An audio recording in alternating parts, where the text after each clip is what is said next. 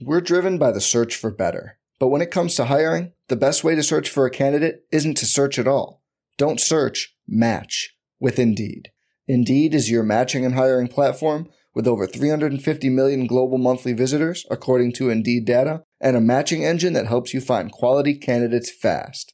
Leveraging over 140 million qualifications and preferences every day, Indeed's matching engine is constantly learning from your preferences Join more than 3.5 million businesses worldwide that use Indeed to hire great talent fast. And listeners of this show will get a $75 sponsored job credit to get your jobs more visibility at Indeed.com slash BlueWire. Just go to Indeed.com slash BlueWire right now and support our show by saying you heard about Indeed on this podcast. Indeed.com slash BlueWire. Terms and conditions apply. Need to hire? You need Indeed.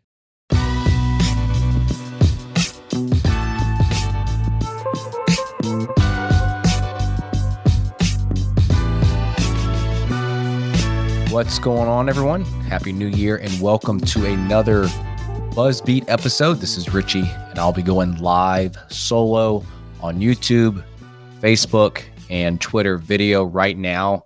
Brian and I were able to go live earlier in the day uh, where we answered some listener questions about the young core of the Hornets. We tried to pinpoint future skills for upcoming draftees. We looked at the players this season that have been the ones on the rise, the ones that have made the most noticeable dips. That will be the second part of this episode. I really don't plan on spending too much time on this game because even though I enjoy looking at the on court action, I know the discussion about this team is much larger than that. And what's happening on this road trip right now is not good. There are certainly bigger fish to fry, and we will talk about some of that big picture stuff in the second half of this episode. I think what makes this game even less meaningful than it already is is just the list of injuries that are starting to pile up. They made a mention on the broadcast that this is the 13th different starting lineup, and we are in game 31. Terry Rozier missed a his first game. Um, well, this is his first game missed with with I think flu-like symptoms. Mark Williams, this is 11th straight game missed. Gordon Hayward, he has missed three straight games. LaMelo Ball, I believe this is his 16th game missed uh, this season, and obviously Frank Ntilikina has not played um, at all. So with his leg injury, final score of this one 111 Denver Charlotte got 93. It was a very odd game, especially in the first half. Neither team was all that effective in those first 24 minutes.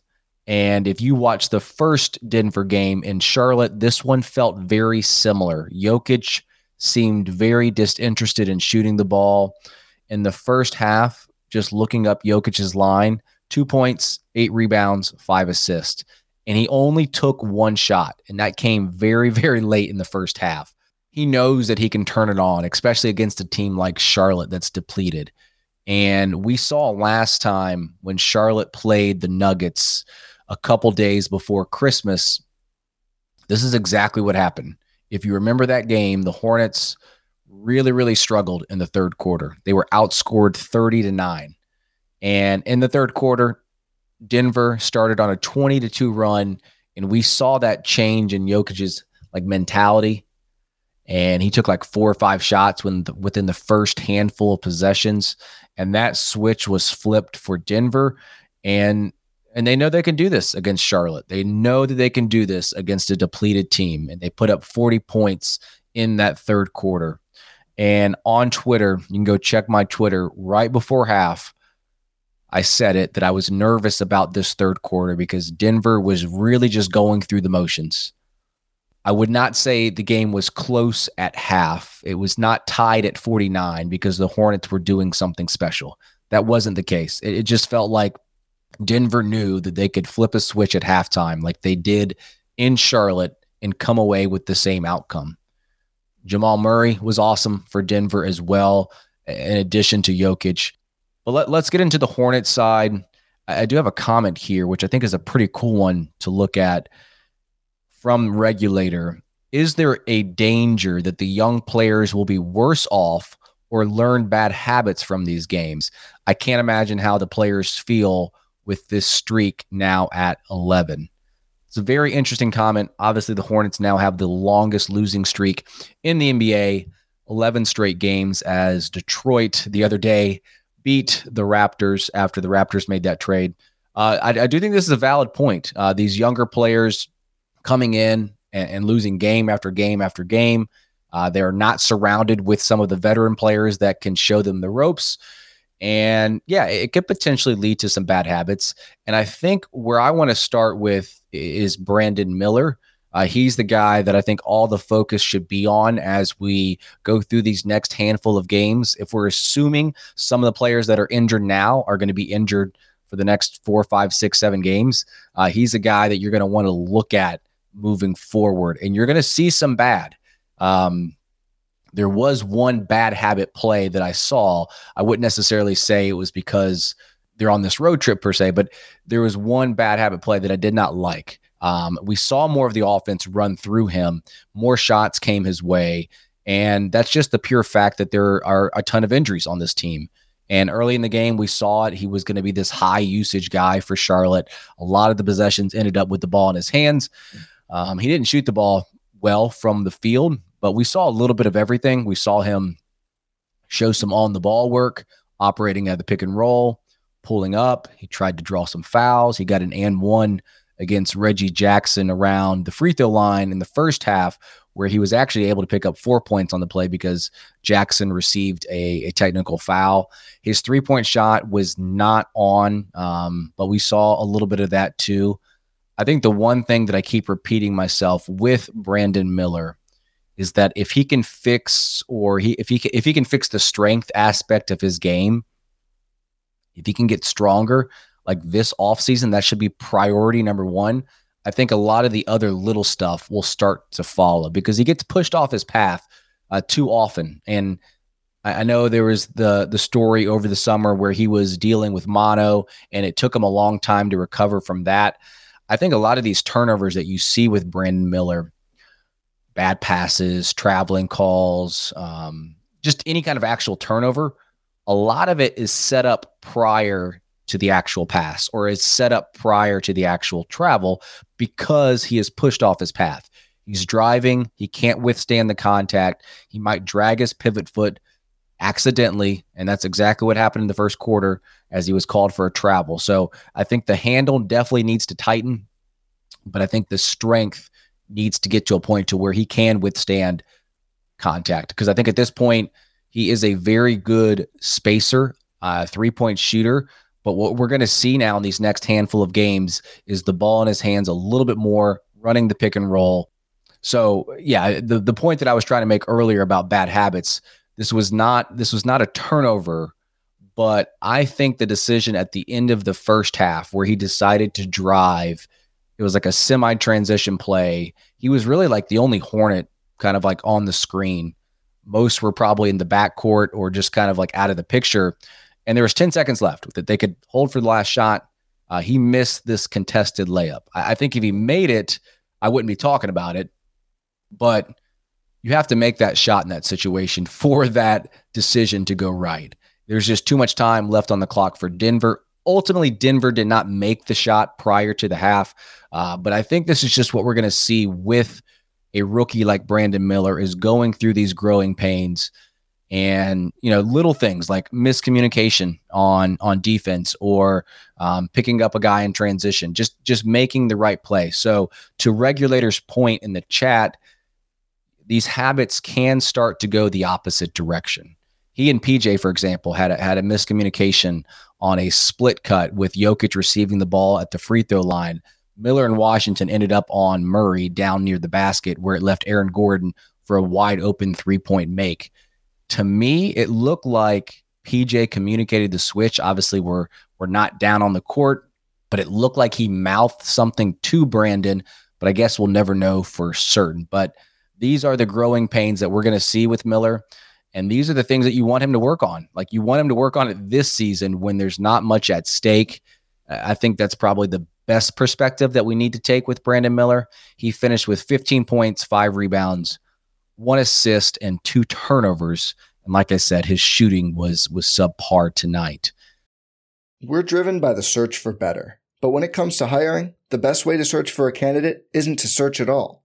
Don't search, match with Indeed. Indeed is your matching and hiring platform with over 350 million global monthly visitors, according to Indeed data, and a matching engine that helps you find quality candidates fast.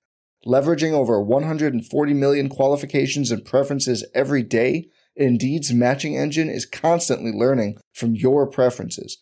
Join more than 3.5 million businesses worldwide that use Indeed to hire great talent fast. And listeners of this show will get a $75 sponsored job credit to get your jobs more visibility at Indeed.com slash BlueWire. Just go to Indeed.com slash BlueWire right now and support our show by saying you heard about Indeed on this podcast. Indeed.com slash BlueWire. Terms and conditions apply. Need to hire? You need Indeed. Miles Bridges uh, finished with 26 points, nine rebounds, and five assists. But if you were to watch his first quarter, that was one to forget.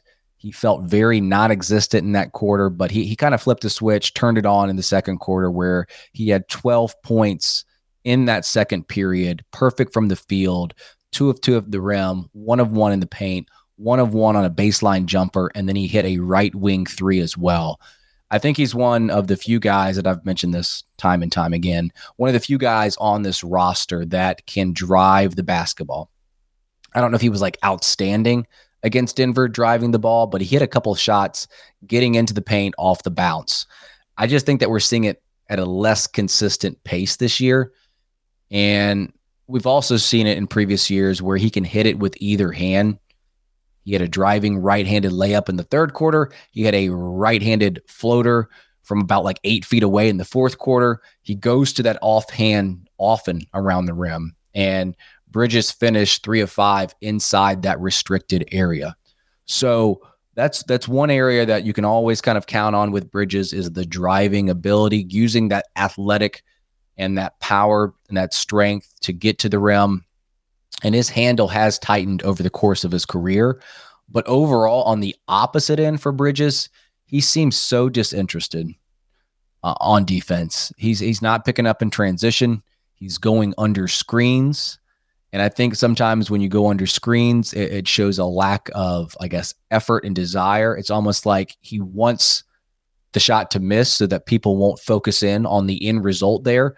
But like I'm noticing that these little like moments in time on defense where he's just doesn't seem all that interested even if the opposing team misses it like that's the stuff that i know that coaches pick up on and that's got to change for him especially in this in this new front office, new ownership, to see him as a piece moving forward.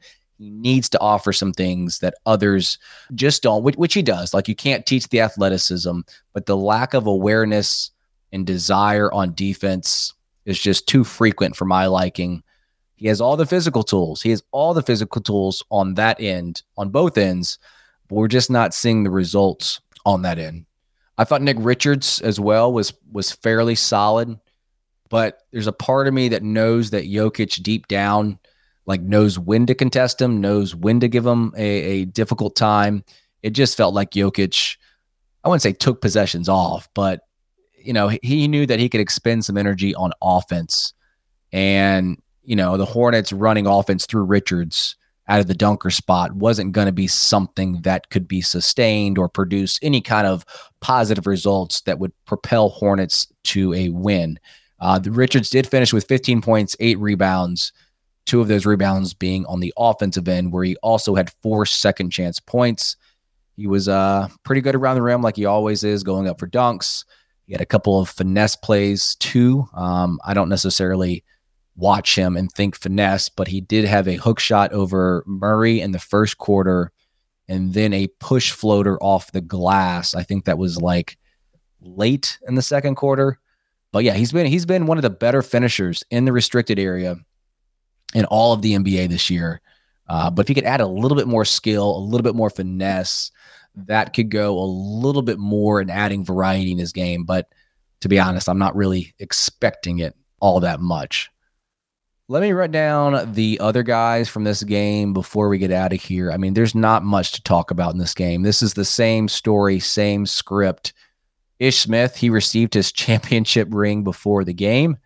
You could definitely tell that he's loved inside that Denver locker room, the way that he was treated, the way that the Nuggets reacted pregame and postgame with him tells you everything you need to know. And you almost wonder if Ish Smith wasn't on this team, like who would be the guy that they would lean on a- as a veteran? Uh, I'm not sure. I mean, I guess Terry Rozier to a certain extent, but I think Ish is a very well respected guy around the league.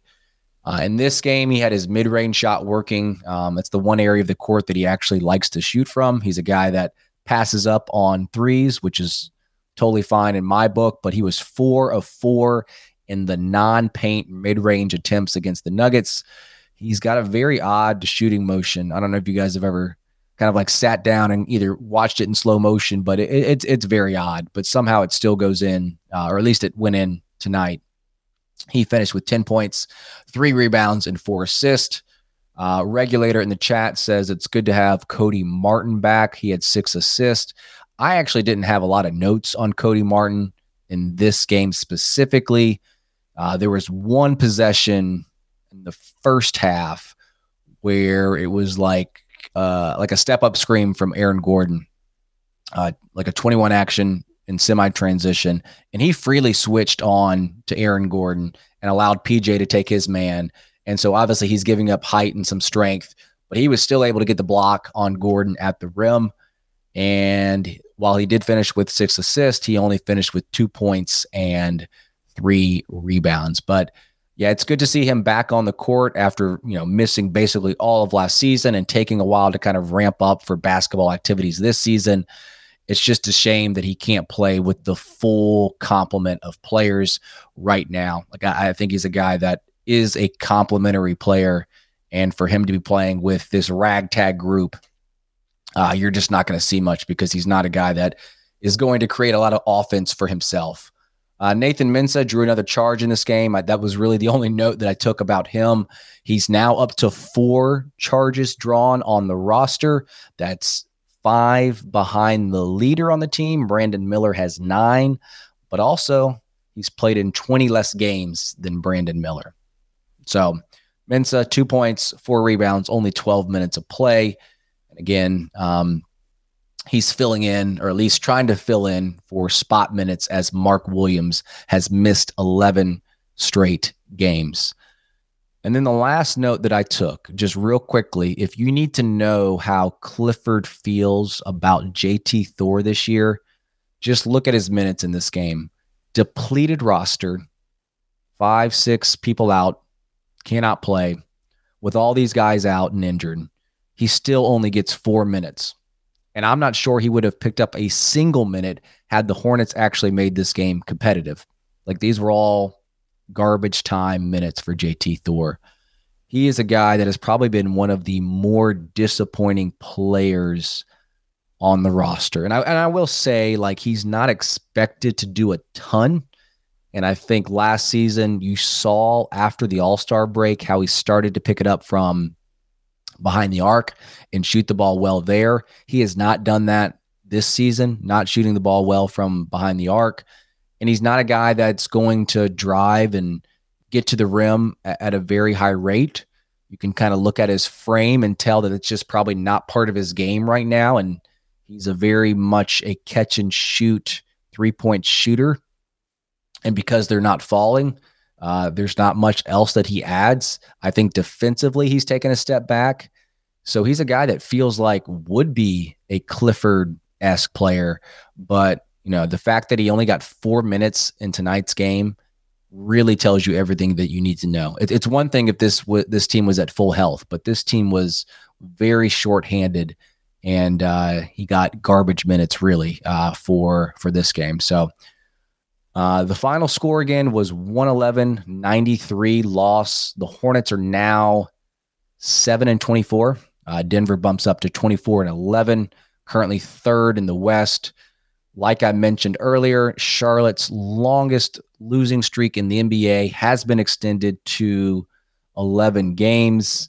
And next three games for the Hornets, Kings and Bulls on the road.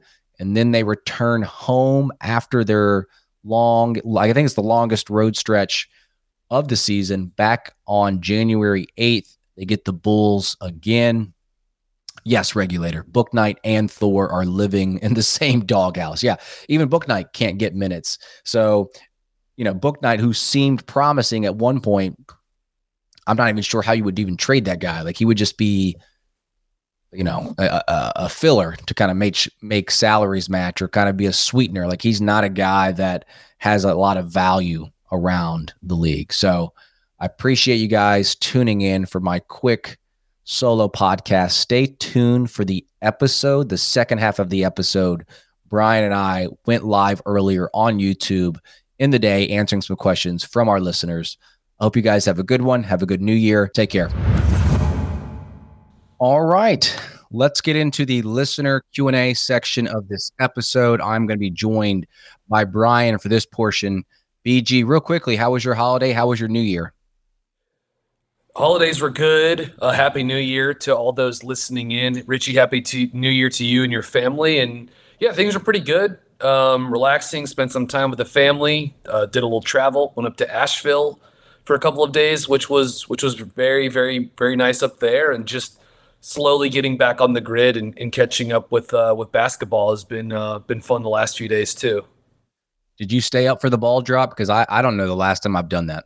I was up, but I did not watch it. So, okay. but he here in Raleigh, uh, I did not make it out for this, but there is a giant acorn that is dropped uh, in downtown Raleigh, the the city of Oaks. It was a giant acorn that that uh, I've never I've never actually seen it dropped, but uh, certainly that was going down uh, in downtown Raleigh uh, last night or t- or you know New Year's Eve, I should say.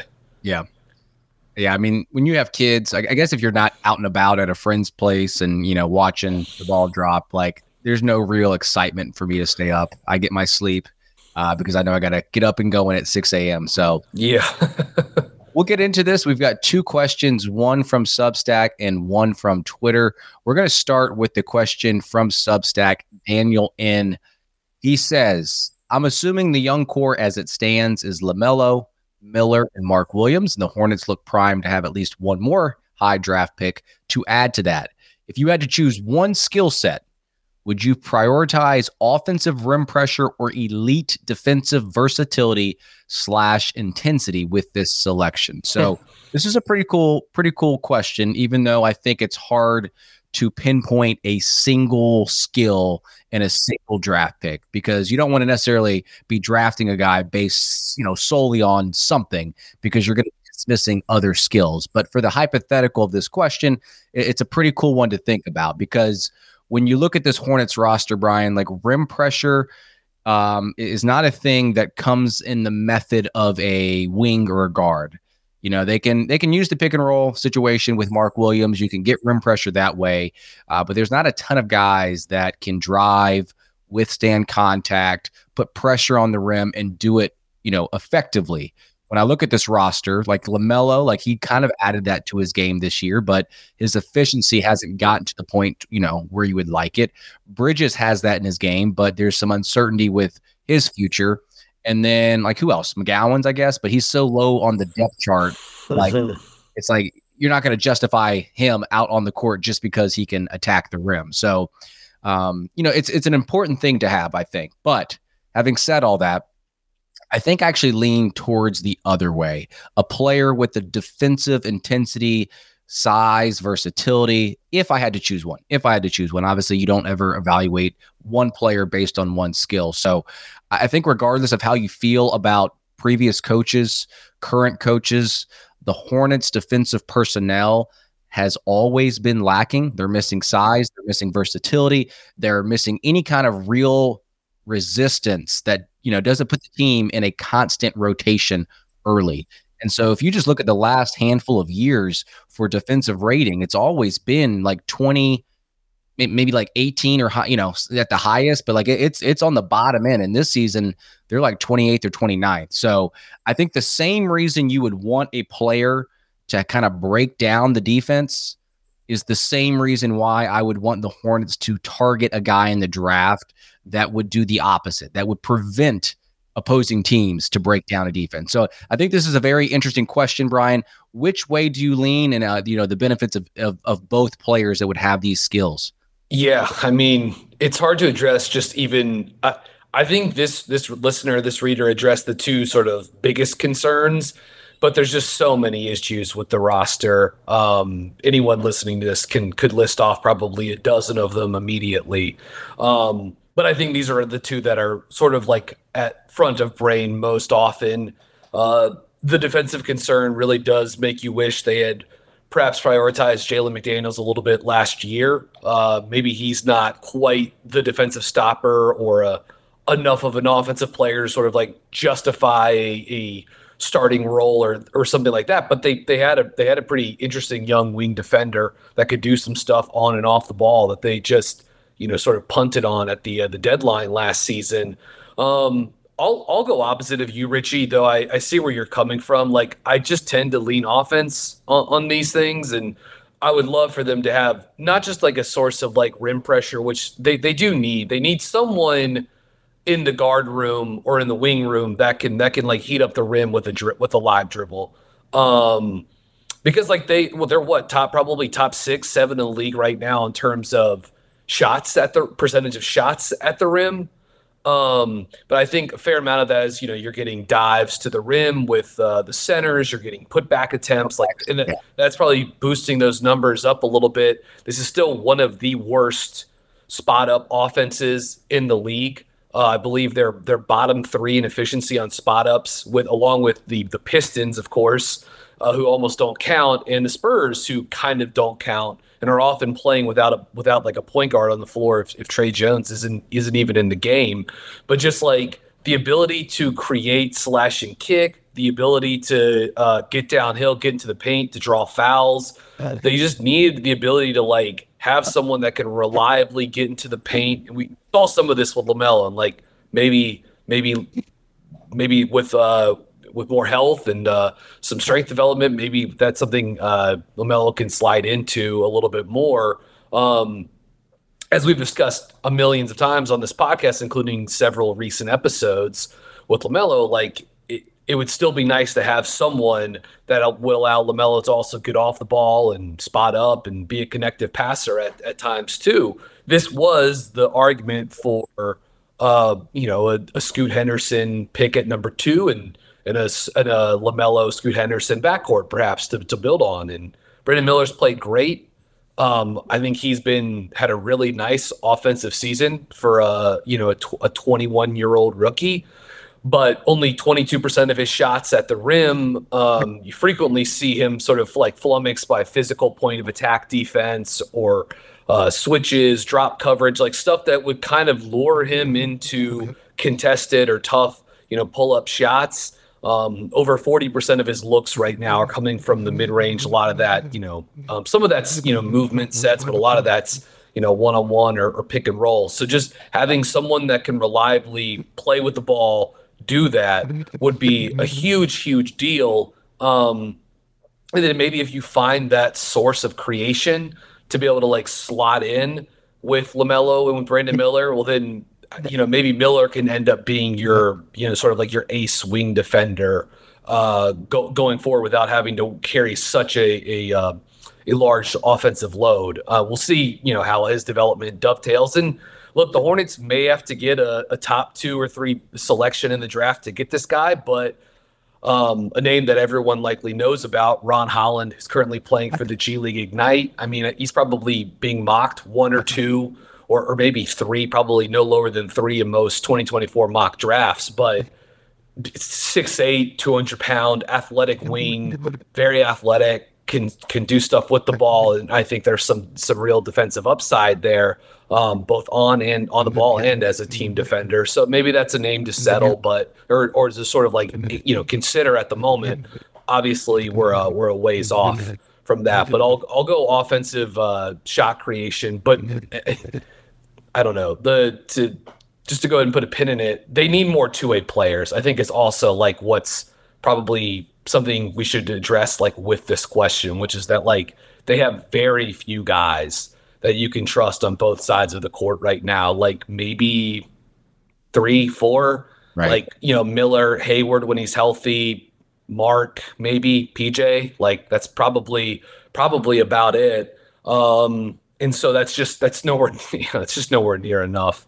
So just add it to the list of uh, concerns. Yeah, and even those guys are inconsistent, you know, on a night to night basis. But yeah, those are the four that stick out to me.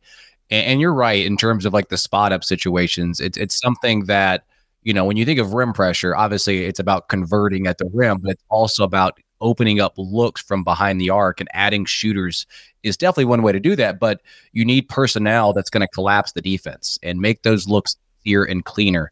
The Hornets this season are shooting uh, they are 25th in the league in terms of shot distribution from behind the arc, and they're 22nd in the league in efficiency. So they don't have the shooters to begin with, but they also don't have the volume either. So I think adding a guy on the offensive end that can collapse the defense, pressure the rim, uh, that would go a long way. I guess one question, kind of like this, kind of dovetails off of this conversation. You just said it perfectly. Like this team needs two way players in the worst possible way. And I think every player is different. So maybe this question really can't be answered. Is it easier to have a guy that has like the effort, the intensity, the size on defense to develop a uh, to develop kind of like the on the ball skills, or do you think it's easier for a guy that has the on the ball skills to develop some kind of intensity on defense? It's probably so hard to judge that, I guess. Yeah, it's just so case by case. I yeah. do think, and there's probably examples you could pick for both. I tend to think there's like a premium, especially, and I, I, think it probably even varies by position to an extent. Like at, at center, there's probably a bit of a premium put on like, uh, aside from like the real outlier guys, Jokic and, and Embiid, there's like an emphasis and a premium put on on defense. And so even if you can fit, you know, turn Rudy Gobert into a screen and roll guy and, a, and an offensive rebounder. And that's what the Hornets are going to try to do with Mark Williams. Whereas, like in the, on the wings and in the guard room, you know, uh, you're you're scouting and, and drafting and probably thinking offense first. Uh, again, sort of depends, but ultimately, I think you would try to find shot creation talent, like shooting, shot creation. Those are the two most you know important, difficult, most coveted skills to find. So uh, going for, I, I guess I would answer that would be like you try to go that and then hope you can figure out uh, the defense or like putting a defense around a player like that um, to sort of you know be able to find a scheme that works for them, find teammates that work for them, um, and, and go from there. But yeah, I think the I think the answer is offense first, and then figure out defense. Yeah, but it's it's, it's probably it's probably case it, by case. Yeah. Uh, do you agree with the premise of this question that uh, Mark Miller and Lamelo are the core? Like, is there is there another guy that you would add to that, or are the others more expendable in your eyes? I think that's I think that's also the right answer too. I mean, I, I think if you polled um, a thousand people that uh, that follow the Hornets fans or media and said pick the pick three guy, you have pick the young core, you got three selections. I think that would be the vast majority. Um, and I mean, I think I think there's some interesting, good young players on the roster too. Like, I I think Nick Smith has shown some stuff this season. I think we liked him as a prospect. Um, I, I, thought Bryce McGowens had a nice, you know, rookie season as a second round pick and has, has been okay in, in doses this year. So it's like they've gotten. I, I don't. I haven't bailed on JT Thor yet, which we Richie, you and I, or Spencer, we discussed along with Spencer, we discussed him the other week. So like there's still some stuff, but I would say that's clearly the, the core. And then there's a few other young guys that have um, that I think have uh, have like a real pulse in terms of maybe being a part of things going forward. Um, and uh, and I think like Lamelo and, and Miller are like the real two sort of like standouts, but but certainly Mark is uh, deserving of consideration there too. Yeah, it's funny coming from you. I, am surprised you didn't say PJ. Yeah, I mean, I just uh, it's a good point. I mean, like he's I, I I would I would say PJ's almost in a category to himself because like I you could I think you could consider him part of like the core moving forward. I I think granted he's already on a second contract. Um you could also consider him in like the you know, it feels weird to put him in like the Nick Smith Jr., Bryce McGowens group because PJ's so much more established than those guys are. Um, and he's not quite in the, or maybe he is in the, like the Hayward, Rozier uh, part of the roster where you really need to be thinking about, uh, or and I guess Bridges too, like what you could get for for trading those guys. But I, I PJ is sort of like in between all of yeah. these things. I think. Yeah, it, it's kind of like his game. He's very versatile. He can, he can go anywhere. He yeah, yeah, yeah, yeah. Hard. And I mean, I think he's like I, I just watched the Phoenix game earlier today. I thought I thought he did some good stuff in that game. But um, but yeah, I think the young core is uh, I, I think pretty ironclad with those three. Yes, I would agree with Daniel in on that question, and uh, we will get to the second question here, which is almost like two questions within one. It's from Hear Me Out on Twitter. Who has shown the most growth the most uh, growth, uh, whether it's rookies or returning players, and who has shown the most decline, whether it's rookies or returning players. So I guess we'll just kind of split this up. I don't know if we'll have the same answer for this, but I think the biggest growth to me, currently injured, uh, LaMelo Ball, like if you just go back and watch and look up his games in the middle of November, that might have been his best stretch ever for uh, any time in the Hornets uniform. I think there is like some stuff on the fringes that probably is not worth highlighting with him, but there is some noticeable stuff that he's clearly improved upon. And we just mentioned this in the question prior. Like he's getting to the rim more often. Last season, he was attempting 4.2 shots in the restricted area. This season, he's attempting 5.9 shots in the restricted area.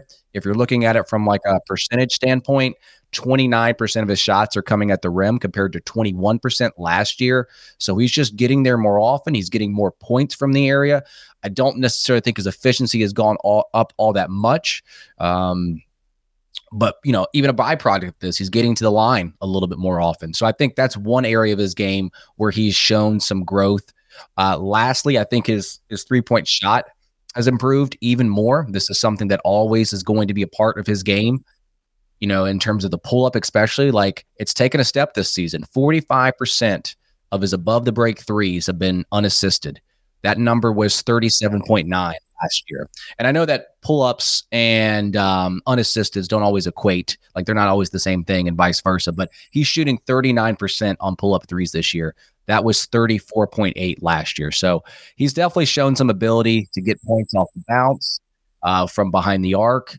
And then when teams kind of load up the paint because there's no other shooters and they know that they love to use that two man game with Mark Williams, like, you know, obviously he's not going to be able to drive through all five of those guys every single time. So, so, pulling up from deep is, is a very good counter to have. And he can definitely do it with range as well. So I was just kind of running my finger up and down the roster, trying to figure out, okay, who has shown the most growth? I think a lot of guys have kind of like flatlined. Like I don't I don't see a lot of noticeable you know, things to point to. But I think LaMelo Ball, even though he's injured right now, is kind of out of sight, out of mind. I think those are a couple things that I've I've noticed this year that have grown very visibly on the screen.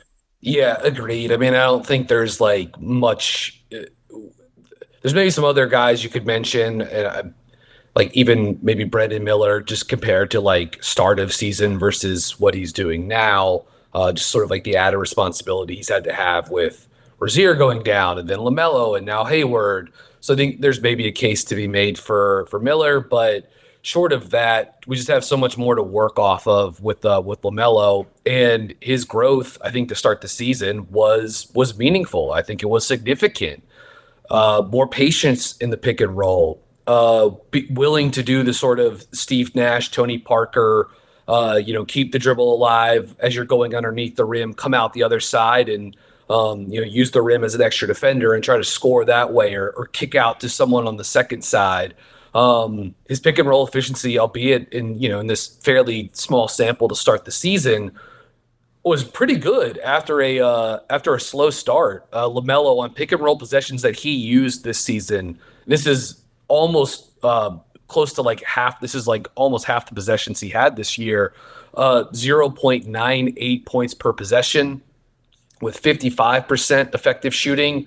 Last year, that was 0.81 points per possession with 46% effective shooting. And again, these are smaller samples, so you shoot pretty well.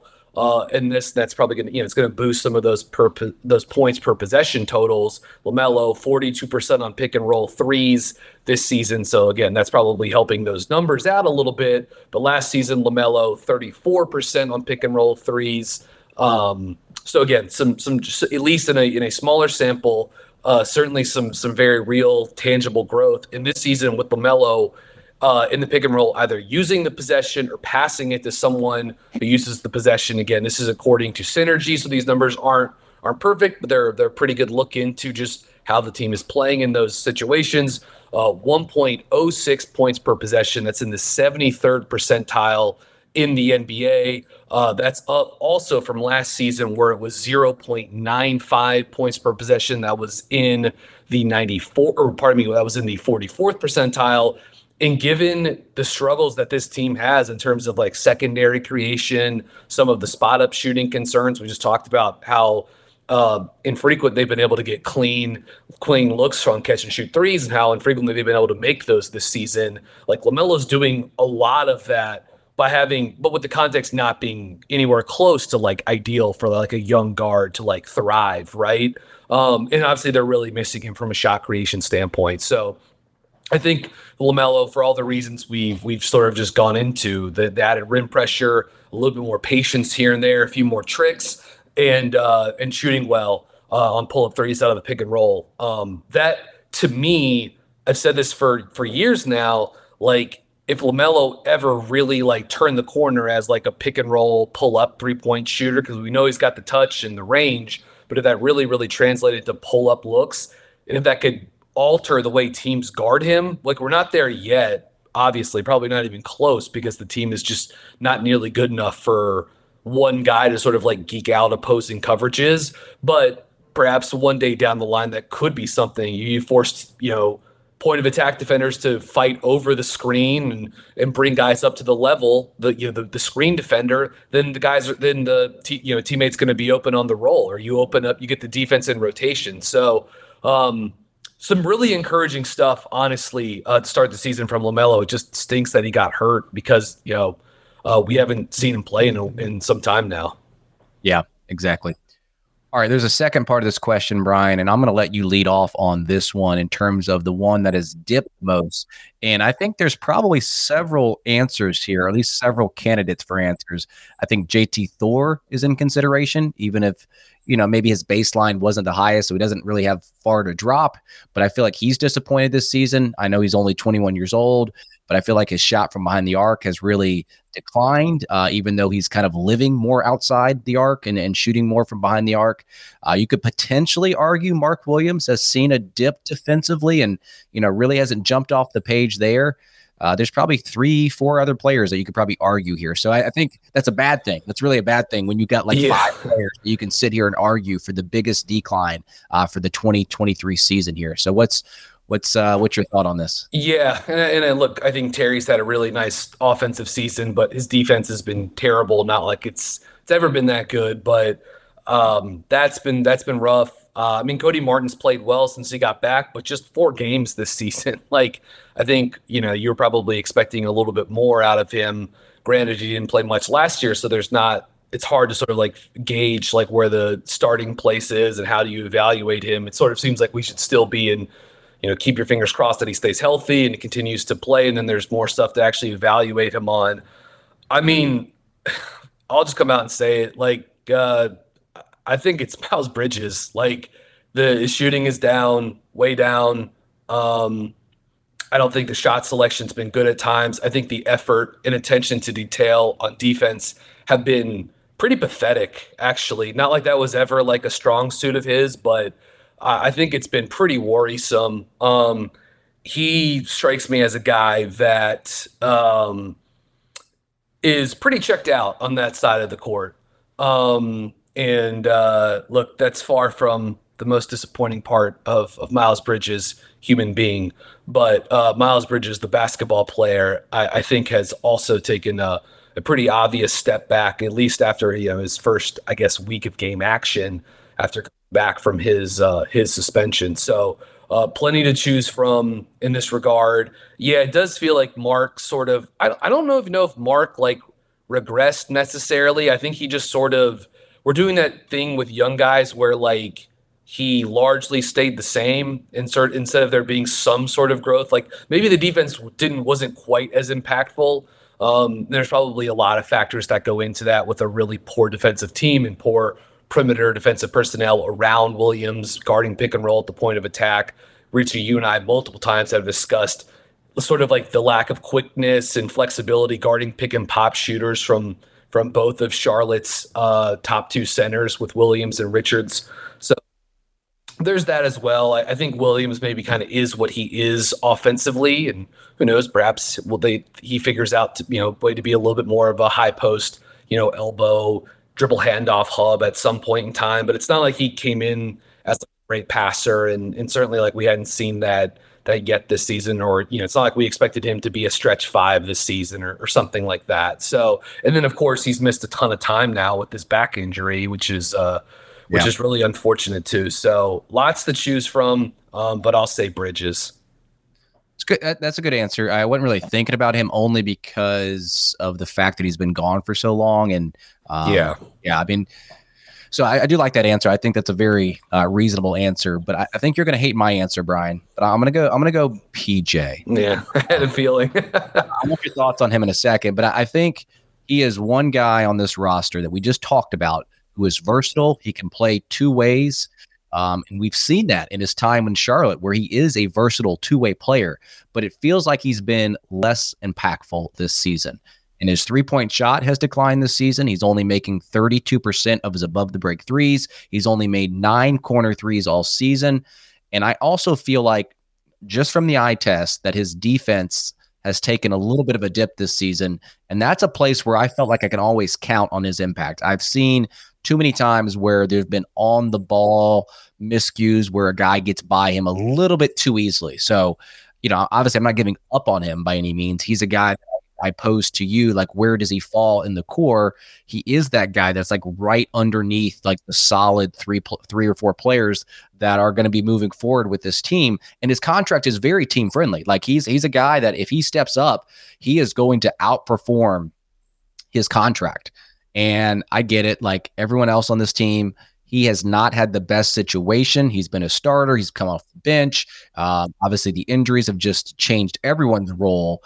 But I think you know it's it's hard to kind of pull away the excuses and his play. And I think we just need to see more individual improvement from from all the guys on the roster. But you know, I feel like he's kind of had a very similar um, impact as Hayward, where he's had stretches where it's like, wow, like this is the guy that we've been wanting to see.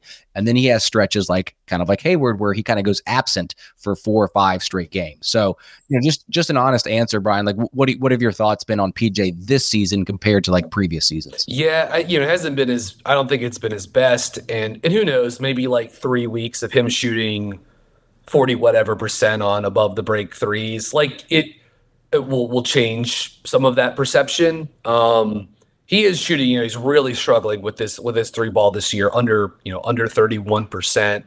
Um, still on uh, you know, plenty of of attempts. I actually think he's taken a career high in terms of threes per per 100 possessions. After that had um points of the last couple of seasons, you know, really peaked and it's it's gone up even more more this season. Um, PJ is someone that uh, I think last season it was pretty well documented, like with Hayward hurt, with, with Bridges suspended, um, PJ and, and LaMelo hurt. You know, they were starred for for guys that could like initiate offense. Um, it wasn't always the prettiest, but PJ got to do stuff. You know, got to do some pick and roll ball handling, got to facilitate from the high post a little bit, got to isolate here and there. Um, and now he's he's he's more in that sort of like catch and shoot, catch and go role.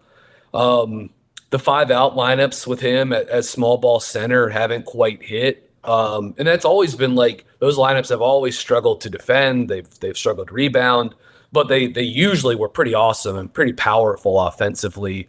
Um, and that just hasn't maybe hasn't. I need I would need to check the like the actual like offensive efficiency numbers with those looks. My guess is it's it's really not not all that great. Um, but yeah, I, I, think some of it can be chalked away to his role changing. He's playing uh, a lot of minutes at center again. Not like he hasn't done that before, but that was sort of like largely something that I got in got weeded out last season with uh with the return of of Steve Clifford. Now he's back to doing that a lot with Mark Williams out and only two true centers. I, mean, I guess three if you want to count some of the contributions from from Nathan Mensah, who I thought yeah had some play play pretty well in doses for the Hornets.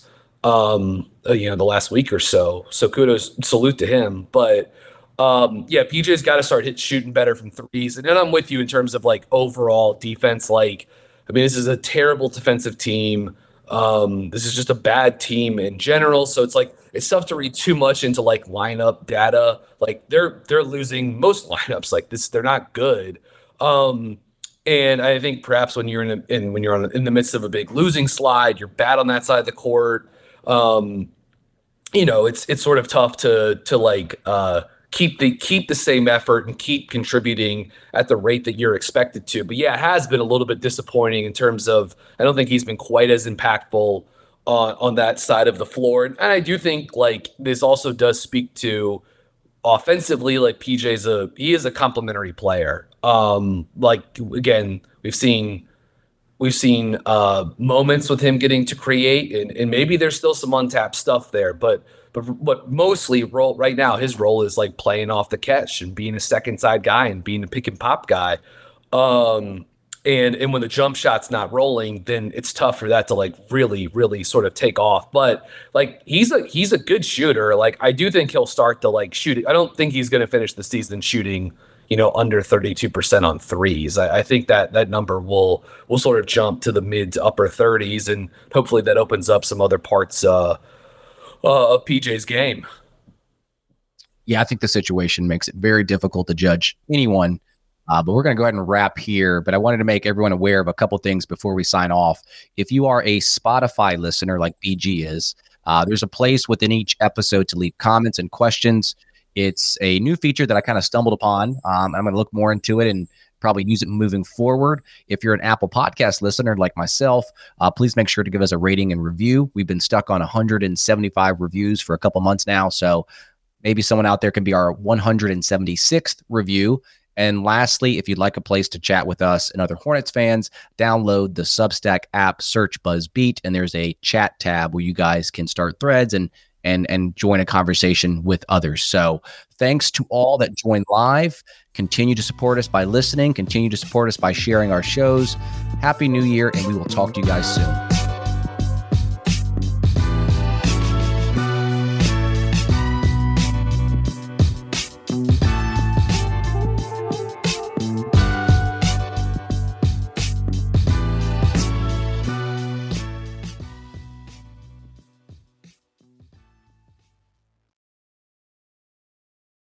I'm Mark Chapman. Welcome to the Planet Premier League podcast.